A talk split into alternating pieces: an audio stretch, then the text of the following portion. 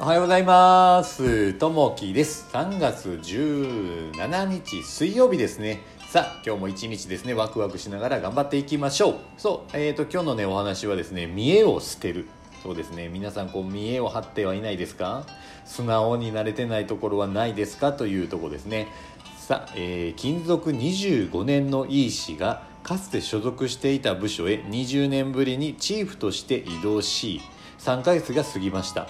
前に働いていた頃とは様子が変わり戸惑うことばかりです。しかし部下の手前わからないとは言えません。なんとか業務を進めるのが精一杯でした。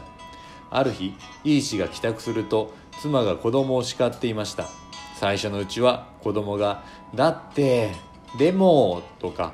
言い訳ばかり並べていましたが最後には「ごめんなさい」と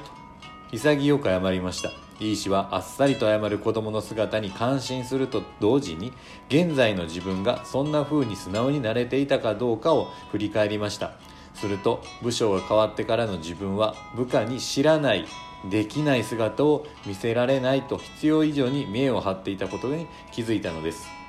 意固地になるのはやめようと決意したいい氏以来何事からも学ぼうと謙虚な気持ちで業務に当たり仕事がはかどるようになったのです。今日の心がけ素直な気持ちで接しましょうとありますね。やっぱりねこう年齢がどんどんどんどん高くなっていったりその仕事場でも言うとですねこう地位がどんどん大きくなっていくとですねやっぱり今更とかですね、えーこんなこと聞けないってこう見栄を張ってきたりするんですよね。それまあ自分自身で勝手に作ってるこう見栄だと思うんですけれどもあ例えばあんな風なことを分からないって思われたくないとかですねそういうふうなことで自分でこう壁を作ってどうしても見栄を張って素直になれない自分っていうのができてしまうんですね。これ人それ人はやっぱり人みんなそうだと思うんですけれどもやっぱりねそこでやっぱりね素直になるっていうのが大事かなと思ってやっぱりねこう時代がどんどん変わっていく中で新しいことがどんどんどんどん入って出てくるんですね。で昔のことはこうずっとこう言っていたらもう仕方ない。やっぱり新しいことを取り入れていかないといけないところがあるのでやっぱりわからないところはもう素直に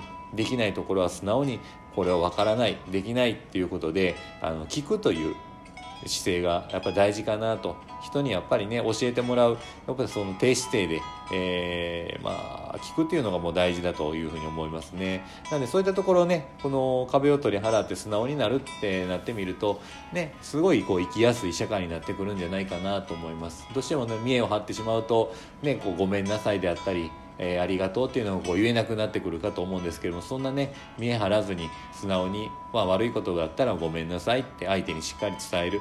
で素直にねこうありがとうって人にね、えー思うんであれば気持ちをしっかりと相手に伝えるということがね大事になってくるんじゃないかなと思います。ね、人はみんな同じになりますんで、あの誰が偉い、えー誰があの偉くないっていうのはないのでみんな同じ、えー人たちなので、えーそういった人たちにねやっぱりできるところは学んで、え年齢関係なくいろんなとこを学んでいってでみんなでねよりよくこう成長していけたらなというふうにね思います。はいなんでね今日の話はねこう見栄を張らずに、え見栄を捨ててえー素直な気持ちで接していこうというところになりますんでこういったところをねちょっと心がけていけたらなと思います。さあ今日もね、えー聞いていただきましてありがとうございます。またあのいいねコメントあればお待ちしております。じゃあまたね。バイバイ。